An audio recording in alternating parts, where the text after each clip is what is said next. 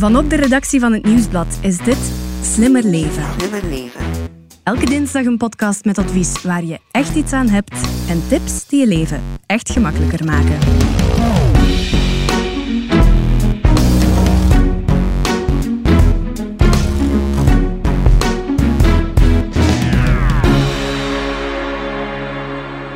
Het is een taak waar iedereen tegenop ziet. Je belastingaangifte invullen.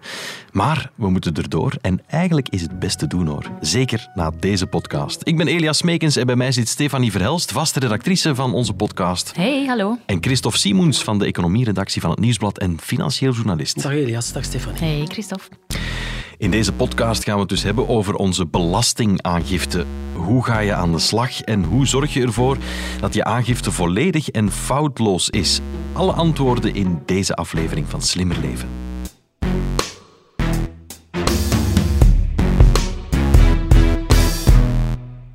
Eerlijk is eerlijk, eh, Christophe en Stefanie. Ik laat eh, mijn aangifte sinds ik zelfstandig ben door een boekhouder doen. En ook omdat ik dat een vreselijke opdracht vind. Hoe zit dat bij jullie? Ja, ehm, het is ook niet mijn favoriete bezigheid. Eh, en vooral, ik herinner mij de eerste jaren dat ik werkte, dat ik mijn brief toen nog op papier en dan geleidelijk op oh, Taxon Web moest invullen, dat ik daar echt slecht van sliep. Dat ik daar, ik weet niet hoeveel stress over had. Het begon al bij dat inloggen met die token. Die was ik altijd kwijt Oh, op dat vreselijk. kaartje. Eh, en dan was al die codes, al die termen waar ik geen snuiter... Nee, hoe Ja, zeg je ja, dat? geen jota, snars geen jota, ja. Van snapte. Ik vond dat verschrikkelijk. Ja, ik vond dat echt een... En ik wilde het wel graag goed doen, want het is zo'n teken van zelfstandigheid in het grote volwassen leven. Goh, ja. Maar ehm, ik vond het verschrikkelijk. En jij, Christophe? Wel, eh, ik heb het geluk dat mijn echtgenote zelfstandig is, dat zij dus ook een eh, boekhouder heeft, een hele goede boekhouder, en dat is een zeer gewaardeerde hulp. Dat zal wel. Nu, sowieso willen we met deze podcast ook een soort hulplijn zijn. Dus eh, zet je, neem eventueel je belastingaangifte erbij. En we doen het samen stap voor stap. Want ja, jij, Christophe, mag je eigen belastingaangifte dan wel via een boekhouder doen. Je bent wel de expert van het nieuwsblad, hè? met je eigen cartoontje zelfs. Ja, die hangt tegenwoordig boven mijn bed. Is het waar? Ja, ja, ja. Taxman. mooi. Ja, een prachtig. superman in een superman-pakje. Strak in het pakje. Ja, taxman, zalig. Oké, eh, eerst nog even de basics, Stefanie, want ik durf dat al wel eens vergeten. Wanneer moet dat ook alweer binnen zijn, die belastingaangifte? Daar begint het mee, Ja. hè, de deadline. Ehm, er zijn een paar mogelijkheden. Doe je je aangifte op papier, ehm, dan heb je de tijd tot ten laatste 30 juni. Dus dan heb je de minste tijd. Doe je het online via Taxon Web, dat is dus die officiële website van de Federale Overheidsdienst van Financiën, dan heb je iets meer tijd, tot 15 juli.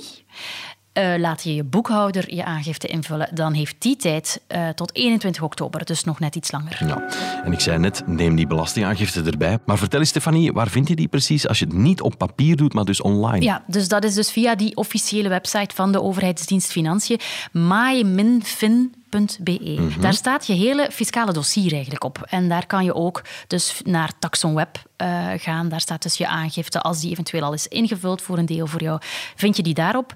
Ehm, daar kan je hem invullen, indienen. Je kan daar inloggen met je elektronische identiteitskaart, met zo'n reader. En als je kaart, als je zo'n een bakje hebt om je identiteitskaart in te in, so- stoppen. in sommige portables, eh, draagbare computers, zit het zelfs gewoon een klein gleufje ingebouwd. standaard Ah, ja, ingebouwd ja, ja. tegenwoordig. Voilà, ja. zo geraak je daarin. Of wat ik heel makkelijk vind, de app It's Me Oh, op je smartphone. Dat is een zalige app. Hè? Ja. De Adil El Arbi zou zeggen, de shit van de eeuw. Dat is echt zo... Ja, dat all in werkt heel one. goed. Met één button ben je meteen waar je moet zijn. Ja, eigenlijk, heb je toch nog een token die je al had, Ja. kan je die ook nog gebruiken. Ehm, je kan er wel geen nieuwe meer aanvragen. Als Ah, je er nog zou willen, dat kan niet meer. Maar dus op die manier raak je daarin en kan je daar allemaal bij. Nu, we zeggen invullen, maar bij sommige mensen, Christophe, is die aangifte al ingevuld. Hè? Ja, dat klopt. Eh, dit jaar krijgen ongeveer 3,75 miljoen landgenoten een zogeheten voorstel van vereenvoudigde aangifte, kortweg VVA. Dat betekent dat de fiscus zelf al een groot deel van het huiswerk heeft gemaakt. Hè. Dus heel veel van jouw gegevens staan al ingevuld, maar uiteraard enkel en alleen op basis van de informatie die de fiscus van jou kent of die hij gekregen heeft over jou. En tegelijkertijd eh, krijg je dan ook al een eerste idee van hoeveel je eventueel moet opleggen of liever natuurlijk terugkrijgt van de belastingen. Wat zijn de dingen die meestal uh, zijn ingevuld? Goh, dat is heel uiteenlopend. Dat gaat van de inkomsten van het uh, voorbije jaar, de, je loon of je pensioen, wat je betaald hebt voor je hypothecair krediet om je huis af te betalen, uh, het kadastraal inkomen van je huis, of je aan pensioensparen gedaan hebt en dergelijke. Mhm. En die gegevens zijn altijd correct? Wel, dat is een beetje het probleem. Ja. we hebben het vorig jaar ook in de krant gebracht. Ehm, je moet die informatie die vooraf ingevuld staat echt wel goed controleren. vorig jaar bijvoorbeeld was bij 1 op de 10 VVA's uh, waren er fouten of onvolledigheden. Dat betekent eigenlijk dat dus een deel van de mensen die dat niet heeft gecontroleerd te veel belastingen heeft betaald. Wellicht. Ja, dat is best veel, hè? Veel dat mensen, is, 1 op 10. Dat is inderdaad heel veel. En uh, wat eigenlijk nog een beetje giftig is aan de hele situatie, de fiscus neemt daar zijn verantwoordelijkheid niet voor op. De fiscus zegt gewoon, het is de belastingbetaler die alles moet controleren. Meer zelfs, wanneer er bepaalde elementen niet zijn ingevuld die wettelijk verplicht zijn, dan moet je dat ook doen of riskeer je zelfs een boete. Mhm. Dus ik kan het niet genoeg benadrukken. Zelfs wanneer alles ingevuld is op die VVA of ook bij Taxon Web, alles goed controleren. controleren Het is nu ook niet dat we alle papieren attesten kunnen weggooien. Hè. Je moet die nog altijd goed bijhouden je om moet die allemaal, allemaal goed bijhouden, echt goed controleren. Uh, beter een keer te veel dan te weinig, want het zou zonde zijn om te veel te betalen. Ja, want ik vraag me dan af, stel je hebt te veel betaald en je komt erachter waardoor Krijg je dat dan terug? Er zijn mogelijkheden, maar je krijgt dat natuurlijk maar later terug. Hè. Je moet dan eerst een, een, um, ja, een klacht gaan indienen of een, uh, mm. een, een, verandering gaan aanvragen. Dat is een hele poespas die je liever vermijdt. Zeker wanneer je vindt dat de belastingaangifte sowieso al lastige karwei is om in te mhm. vullen. Mm. Probeer het dan goed te doen, dan ben je er in één keer vanaf. Ik krijg al meteen stress, Christophe. Echt waar, als ik dat hoor allemaal. Je moet niet te veel stressen, Elias. En dat is ook de boodschap die ik wil geven aan de, de luisteraars. Weet je dat eigenlijk het gros van de mensen, en we spreken over 75, 80 procent van de mensen, eh, eigenlijk voldoende heeft aan 20 codes op de meer dan 830 codes die er in de belastingaangifte staan. Okay. Met andere woorden, dat is eigenlijk best doenbaar. Ja. Goede voorbereiding, daar begint alles mee. Okay. We gaan er meteen in vliegen en overlopen waar we op moeten letten. Hè? Ja, zeer goed. Uh, eigenlijk zijn er twee grote blokken, om het zo te zeggen, in die aangifte. Enerzijds zijn er de persoonlijke en iets algemenere gegevens, mm met je lonen en zo. En anderzijds heb je de belastingverminderingen. Dat is zo het tweede grote blok. Uh, dat gaat over kosten die het afgelopen jaar betaald hebt en waar je een deel van kan recupereren via de belastingen. Dat je dus terugkrijgt hè, van de belastingen. Dat horen we graag. Ja, en dat gaat dan over dat pensioensparen en dienstenchecks en zo. Die zitten eigenlijk in een apart blok. Um, daar gaan we het straks over hebben. Oké, okay, laten we beginnen bij het algemenere deel, de persoonlijke gegevens. Ja, en ook die kan je dus best eens controleren. Um, als er iets veranderd is, zelfs gewoon in jouw persoonlijke situatie. Stel dat je getrouwd bent of dat je uh, gescheiden bent. Kan ook ja. dat er een kindje geboren is, uh, dat ten laste komt dan van jou. Dat zijn allemaal dingen waar de fiscus moet van weten, waar zij, waar zij rekening mee houden. Dus dat moet je allemaal uh, ja, netjes ingevuld hebben. Dat moet juist zijn. Die vind je in vak 2 trouwens, vak 2. van je aangifte. Okay. Daar moet je even controleren of alles nog klopt. Alright, what's next, Christophe? Na vak 2 komt vak 3 natuurlijk. Hè. Dat gaat over de inkomsten uit de onroerende goederen. Hè. Wanneer je bijvoorbeeld een eigendom verhuurt uh, en je daar huurgeld voor krijgt, ja, dan moet je dat daar uh, aangeven. Mm -hmm. Vak 4, daar moeten we ook allemaal eens goed naar kijken. Dat is daar waar de lonen, de wedden uh, voor ambtenaren, de vakantiegelden en dergelijke uh, in vermeld staan. Neem er daarvoor je fiscale attesten bij die je van je werkgever krijgt. Hè. Controleer eens eventjes of die cijfertjes kloppen. Uh, ook de terugbetaling van woon-werkverkeer zit daar tussen mhm. in uh, vak 4. Ja. ja, als het daarover gaat, over dat woon-werkverkeer, dat was voor heel velen van ons toch wel een speciaal uh, jaar, hè? door corona en al het thuiswerken. Voor velen is het bijvoorbeeld ja, dat woon-werkverkeer misschien zelfs gewoon weggevallen, of, of, had je extra kosten thuis aan elektriciteit en internet. Wat moet je dan doen, Christophe? Dat klopt, ja. 2020 was inderdaad een uh, heel bijzonder jaar, het coronajaar. Um, heel in het algemeen, en dat geldt voor alle jaren, heb je eigenlijk de keuze uit twee systemen. Ofwel kies je voor een forfait, ofwel ga je je werkelijke kosten gaan bewijzen. De meeste mensen gaan hun voordeel doen, zeker dit jaar, met het forfait. Dat is een vast bedrag dat automatisch wordt ingevuld. Voor werknemers bedraagt dat voor beroepskosten 30% van je inkomen met een maximumbedrag van 4.880 euro. Ja. Als je daarvoor kiest, dan moet je niks doen. De fiscus kent je dat automatisch toe. Wil je toch je uh, werkelijke onkosten uh, van woonwerkverkeer aangeven, uh, dan kan dat. Maar die moet je dan gaan bewijzen. Hè. Je moet dan een berekening als bijlage meesturen of uploaden wanneer je het via online doet. De facturen die hoef je niet mee te sturen. Dat kan je allemaal thuis uh, bij bewaren. Hou ze wel goed bij, want het zou kunnen zijn dat de fiscus zegt ja, maar ho, ho, Elias, de kosten die je hier aftrekt, daar ben ik het niet helemaal mee eens. Hè. Bewijs is wat je allemaal uh, aan kosten hebt gehad. Uh, voor alle duidelijkheid, die 4.880 euro van dat forfait waar ik het daarnet over had, dat is eigenlijk een relatief hoog bedrag. -hmm. Zeker in het coronajaar 2020, waarin we meer, -hmm. of de meesten onder ons, toch meer thuis hebben gewerkt dan dat we naar kantoor gereden zijn. Dus ga zeker en vast goed na of jouw bedrag van werkelijke kosten hoger ligt dan die 4.880 euro, want anders is het sop de kool ja, niet waard. Absoluut, oké. Okay. Dus vak 4 kunnen we maar beter zo goed mogelijk controleren eigenlijk. Ja, goed nakijken en vooral van in het begin goed nadenken. Ga ik voor het forfait, dat kruis je dan aan, of ga ik toch wel degelijk al mijn kosten bewijzen en ga ik proberen om boven die 4.880 euro uit te komen. Maar voor de rest hoef je daar niet te veel zorgen over te maken. Oké, okay, goed. We schuiven op hè, naar vak 5. Wat staat daar? Dat is het vak van de pensioenen. Voor ook een aantal mensen zal dat dan ook niet nodig zijn, uiteraard. Als je met pensioen bent, dan moet je daar het juiste bedrag van je wettelijke pensioen zien staan. In principe weet de fiscus ook, want die hebben natuurlijk linken met de federale dienst van de, de pensioenen. Dus die gaan daar dat bedrag in zetten. Dat kan ook een overlevingspensioen zijn, wanneer je partner overleden is, bijvoorbeeld. Dus dat is typisch of echt specifiek voor de gepensioneerden. Nou, vak 6, Stefanie. Ja, bij vak 6 gaat het over onderhoudsuitkeringen. Dat kan je misschien beter als alimentatie. Ja. Daar bestaat dus een apart vak voor. Bij escheiding is dat bijvoorbeeld. Hè. En hier zijn de afgelopen jaren toch wat klachten over geweest, blijkbaar. Dat die gegevens niet juist, onvolledig of niet ingevuld waren. Dus zeker nakijken mm -hmm. als je daar in die situatie zit. Um, als je een onderhoudsuitkering gekregen hebt, dan is die belastbaar en moet je die dus daar invullen in dat vak 6. Mm -hmm. Opgelet, heb je er één betaald, ben jij degene die betaalt, dan is die aftrekbaar en zit die in een ander vak. Dus dat is een beetje ingewikkeld, ja, maar goed, goed kopje bijhouden. Die zit in vak 8, okay. als je het dus betaald hebt. Oké, okay, de volgende. Uh, dat is uh, vak 7 dan al. Ja. Hè? Het schiet op, zeg. vak 7. Daar zitten de inkomsten van kapitalen en roerende goederen. Dat betekent bijvoorbeeld dat je een terugvordering kan krijgen van de ingehouden roerende voorheffing op dividenden. Dat zit mm -hmm. daar. Het gaat wel over een maximum van 240 euro op dividenden van een bedrag tot 800 euro. Dus zeker ook controleren is dikwijls niet of onvolledig ingevuld. Dividenden, dat gaat dan over zelfstandigen die zichzelf een dividend uitkeren? Niet of, niet noodzakelijk, dat, Christophe? Dat zijn ook de dividenden die uitbetaald worden aan aandeelhouders die bijvoorbeeld aandelen hebben. Hè. Dat is dan een stukje van, het, ja. van de waarde van het aandeel dat je, of een stukje van de winst eigenlijk dat je uitgekeerd krijgt. Dus dat zit daar ook onder. Oké. Okay. Vak 8 hebben we gehad. Dat ging over die onderhoudsuitkering als je die betaald hebt. Hè. We gaan naar vak 9 dan zeker, hè, Christophe? Dat klopt, ja. En dat is uh, zeker voor dertigers, veertigers, vijftigers een uh, vertrouwd vak. Het gaat namelijk over de hypothecaire lening. De uitgaven dus die je hebt gedaan om je eigen woning te financieren, daar krijg je ook een fiscaal voordeel op. Althans, voor alle leningen die afgesloten zijn voor 1 januari 2020. Dat is die fameuze of zelfs beruchte afschaffing van de woonbonus, ja. uh, waar Vlaanderen uh, over heeft beslist. Hè.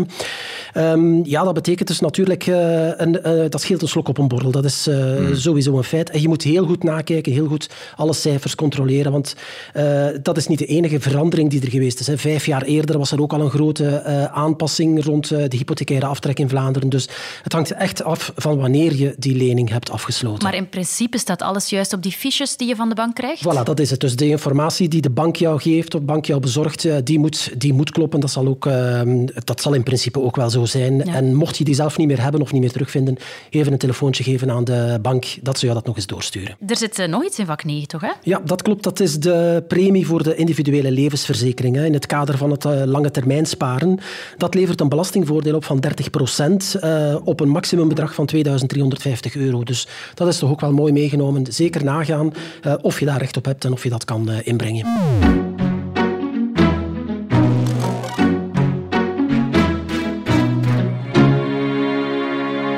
Het is allemaal al iets overzichtelijker. Stefanie en Christophe, bedankt alvast. Uh, en we zitten al aan vak 10 ondertussen. Goed, ja. Zeg, en dat is een leuk vak. Ja? Ja, we maken Nederlands, het, Frans, ja. geschiedenis. ja, mijn dochter zit in de examens, dus van, vandaar, vandaar. Maar vertel. Ja, dus vak 10. Ik heb het nooit gedacht dat ik het zou zeggen, maar het is dus een leuk vak. Want, herinner je wat ik helemaal in het begin zei? Twee blokken. Eerst algemenere, relatief vaste gegevens. Blok 2 gaat over belastingverminderingen. Dus, en die zitten allemaal in vak 10 samen heel overzichtelijk eigenlijk. Horen we hè. graag, ja. Ja, dat zijn dus kosten die je gemaakt hebt in het aanslagjaar 2020, het afgelopen jaar, en waar je dus een deel van terugkrijgt via de belastingen. Mhm. De dienstenchecks, denk ik dan? Ah, Dat- juist. Ja. Klopt, ja, dat ja. is inderdaad een van de bekendere, de meest bekende, de meest populaire. ehm, maar niet alleen, hè. wijk-werkchecks vallen daar ook onder. Wat is zijn, dat wel, dat zijn die vroegere PWA-checks, hè, en, eh, waarmee je dan eh, iemand je tuin kon, eh, kon Ah ja, laten onderhouden ja. voor eh, werklozen en dergelijke. Ehm, maar om eventjes terug te komen op die dienstenchecks. Hè. Ehm, dat is natuurlijk eh, meestal om eh, poetshulp te betalen of om eh, de strijk te betalen. Je mag voor maximaal 1520 euro aan dienstenchecks inbrengen en 20% krijg je terugbetaald via de belastingen. Vorig jaar was dat nog 30%. Ehm, dus ja, ook daar is een, een besparing gebeurd. Maar goed, Is dat het gevolg van corona? nee, dat heeft niks met corona te maken. dat ja, op een bepaald moment wordt een systeem zodanig populair dat het ook fiscaal problematisch wordt om Ja. het nog allemaal eh, vanuit de belastingen te laten meebetalen. Dus dat is een beetje de verklaring. Nu, een goede tip voor eh, mensen die dienstenchecks gebruiken. Het is iets wat velen nogal eens vergeten. Elke belastingplichtige mag voor 1520 euro aan checks kopen en dus inbrengen. Met andere woorden, als jullie samen wonen of met twee zijn, elk kan 1520 euro. Dus voor Wat eigenlijk veel is. hè? 3040. Ja, dat kan- komt inderdaad... Daar kan je eh, al wel wat door laten daar strijken. kan je doen, inderdaad ook al heel wat mee doen. Eh, dus je moet niet denken, want er zijn ook mensen die meer dan 1520 euro Ja. eh, checks kopen en die er dan maar 1520 aangeven. Oké, zet een stukje op jou, zet een stukje op je partner en op die manier onder code 3364 kan je dat allemaal aangeven. Goeie tip, dankjewel. Interessant en ja, toch onthouden, denk ik, eh, richting volgend jaar dan eh, vooral. Pensioensparen, valt dat hier ook onder? Ja, de stortingen die je het afgelopen jaar deed in het kader van pensioensparen. We hebben daar een aparte podcast over gemaakt, hè, pensioensparen. Maar dus die geven recht op een belastingvermindering van 30% Als je koos voor het maximumbedrag van 990 euro, herinner je dat? Koos je voor een hoger bedrag van 1270 euro als maximumbedrag, dan heb je recht op een vermindering van 25% Dus je moet dat hier ook eh, invullen. Het effectieve gestorte bedrag, of de bedragen, moet je daar invullen. En dat is bij code 1361. Alright. Wat zit er nog in vak 10? De giften, de fameuze giften voor de goede doelen. Hè. En, ehm, die eh, giften van 40 euro, of giften vanaf 40 euro moet ik zeggen, die zijn aftrekbaar. Normaal leveren die 45% belastingvoordeel op, maar speciaal voor het coronajaar 2020, waar toch heel veel van die goede doelen in de problemen zaten. Hè. Ze konden geen spaghetti zwier organiseren, of ze konden geen koekjes gaan verkopen. Of ja, ik denk Zelfs aan de het... stickers van het Rode Kruis. Voilà, ik ging het net Ja, zeggen. Eh, dus dat heeft die mensen natuurlijk eh, financieel eh, eh, serieus wat, een serieuze aderlating. Hmm. Daarom heeft de regering beslist dat die eh, aftrek voor giften uitzonderlijk wordt opgetrokken tot 60% Dus dat betekent van elke 100 euro die je in 2020 aan een erkend goed doel hebt geschonken, dat je daar eigenlijk via je belastingen 60 euro van eh, terugkrijgt. Je krijgt daar altijd een fiscale test voor. In principe krijgt de overheid dat fiscale attest ook, dus zou dat al moeten ingevuld staan. Maar goed, sommige organisaties, zeker nu met corona, loopt het administratief wat stroever. Het zou wel eens kunnen zijn dat sommige die fiches wat te laat gestuurd hebben aan de overheid. Dus toch nog eens goed checken of alle goede doelen die je gesteund hebt, of je die ook terugvindt in, eh, dus het bedrag daarvan terugvindt in je belastingaangifte. Oké. Kinderopvang. Ja. Hoe zit het daarmee, Stefanie? Daar kan je toch ook een deel van recupereren? Hè? Ja, zeker als je kindje naar de crash gaat bijvoorbeeld. Ik herinner me dat dat toch een mooi bedrag was dat je terugkreeg via de belastingen ehm, eh, voor die crash. Maar het gaat ook over eh, andere voor- of naschoolse opvang. Dus buiten de schooluren. Mhm. Eh, tot als je kind 14 jaar is. Dat was 12 jaar, maar dat is nu Dat klopt, opgetrokken ja. tot 14 jaar. En zelfs kampen bijvoorbeeld, die vallen daar ook onder. Dus die, die kan je daar ook in brengen. Mhm. Eh, met de jeugdbeweging of een sportkamp of speelpleinwerking zelfs in de zomer. Eh, het zijn allemaal dingen die je, die je kan ingeven. Je krijgt daar fiscale attesten voor. Het is hetzelfde principe. En tot 13 euro per opvangdag kan je terugkrijgen. Per opvangdag en per kind. Voilà. Dus dat kan wel inderdaad aardig oplopen. Ja. Ja, ja. Eh, Nu, ja, door corona zijn er heel wat van die kampen wel geannuleerd. Hè? Of crashes die dicht waren. Ja. Kan je die dan nog eh, recupereren? Ja, inderdaad, we zitten opnieuw een beetje in een speciale situatie dit jaar. Er is voor 2020 een uitzondering gemaakt eh, voor de opvang, die eigenlijk vanaf 14 maart, de beruchte eerste lockdown, hè, die Ja. begon op 14 maart, tot 31 december. Dus heb je die opvang voor toen betaald, maar is die niet doorgegaan, of, ook, of ook een kampje, eh, dan mag je die nog altijd ingeven Toch op wel, je ja. Mhm. belastingaangifte. Let wel, als je je geld hebt teruggevraagd en gekregen, dan kan je dat niet invullen natuurlijk. Het gaat over betalingen die je gedaan hebt, uh, ja, waar je niks voor terug hebt gekregen. Die in de lucht zijn blijven In de praktijk. Ja, ja, maar dus de overheid werkt dat systeem uit om te vermijden dat de organisatoren massaal in de financiële problemen zouden komen, hè, mhm. wanneer iedereen dat geld zou terugvragen. Dus wel nog altijd ingeven uh, in dat vak 10. Oké, super interessant. Zijn er nog van die belastingverminderingen die misschien iets minder gekend zijn, Christophe? Ja, ik denk het wel. Ik denk bijvoorbeeld aan de rechtsbijstandsverzekering. Dat is nog vrij nieuw. Uh, je kan een deel van die premie terugkrijgen van de belastingen uh, onder bepaalde voorwaarden weliswaar. Uh, nu, een rechtsbijstandsverzekering eventjes duiden. Dat dient om kosten van een advocaat te betalen bij een eventueel juridisch geschil.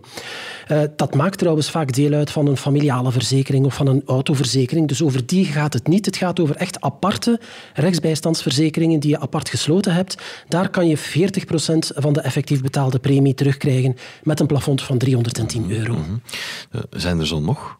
Ja, um, het is al misschien iets meer gespecialiseerd, maar uh, bijvoorbeeld mensen die uh, hebben geïnvesteerd in een bedrijf. Ja. dat kan uh, het, het, bedrijf van je werkgever zijn, of dat kan een, een startend bedrijf zijn van een, van een buur of van een familielid. dan kan je daar ook een deel van recupereren. Het gaat, loopt zelfs op tot 45% van de waarde van de aangekochte aandelen. Maar de mogelijkheden en de voorwaarden die zijn zeer uiteenlopend, afhankelijk van het type bedrijf. Dus het belangrijkste is dat je je daar zeer goed over informeert dat kan in onze reeks over de belastingaangifte op www.nieuwsblad.be of anders ook op de website van de overheidsdienst Financiën MyMinFin. Oké, Christophe. Is er ook geen deel 2 van die belasting? Dat klopt. Uh, dat is vooral weggelegd voor uh, zelfstandigen, vrije beroepers, uh, ondernemers. Nu, meestal doen die wel een beroep op een boekhouder of een accountant die hun daarin wegwijs helpt. Dus ehm, als gewone burger, als werknemer, moet je je daar niet veel zorgen over maken. Oké, super. Een duidelijk lijstje met de belangrijkste belastingverminderingen. Uh, ja, nu je mij toch doorverwijst, kan je eigenlijk, ja, vraag ik me af, kan je je niet laten helpen voor die hele aangifte door de overheidsdienst zelf, Stefanie? Want vroeger waren er toch zo aan die zitdagen ook, hè? Dat is zo, dat is zo. Tot voor corona kon je echt langsgaan bij je lokale belastingkantoor. Ja, of zelfs bij eh, winkelcentra werd er ook uh, permanenties georganiseerd. Ja, ja, ja, dan kon je echt van een tafeltje gaan zitten en dan met je papieren brief was dat nog vaak overlopen, stap voor stap. Um, nu door corona is dat geschrapt vorig jaar en nu is eigenlijk alles naar telefonisch uh, verschoven. Eigenlijk. Je kan dus bellen wel nog met mensen van de overheidsdienst Financiën. Per provincie zijn er specifieke telefoonnummers, die vind je op de website van Financiën, um, van de contactcentra, waar je terecht kan om, uh, om wat hulp. Maar, maar, maar, het nieuwsblad de heeft taxman, hè? De taxman. Ja. En niemand heeft het al gezegd. Maar je kan alles ook terugvinden op www.nieuwsblad.nl .be. Ja, Want, Christophe? Ja, ik zou daar vooral graag de laatste aflevering aan iedereen willen aanbevelen. Daarin hebben we een kleine twintig lezersvragen beantwoord, die we dus binnengekregen hebben van onze lezers. Heel speciale, heel specifieke gevallen. Lees die eerst eens door. Voor het, uh, wie weet staat het antwoord er al uh, meteen dat, in. Dat waren eigenlijk ook frequent, frequently asked questions. Zeer zeker en vast. Zeker en vast. Kijk eens aan. Stefanie en Taxman. Hartelijk bedankt. Graag gedaan. Graag gedaan. Dit was de podcast Slimmer Leven van het Nieuwsblad. Slimmer Leven. De presentatie was in handen van mezelf, Elias Meekens. De redacteurs waren Stefanie Verhelst en Christophe Simons. De audioproductie gebeurde door House of Media. De eindredactie werd in goede banen geleid door Bert Heijvaart en Eva Migom. Wil je reageren? Dat kan op slimmerleven.nieuwsblad.be. En als je deze podcast leuk vond, schrijf gerust een review op je favoriete podcastkanaal. Zo toon je ook anderen de weg. Alvast bedankt.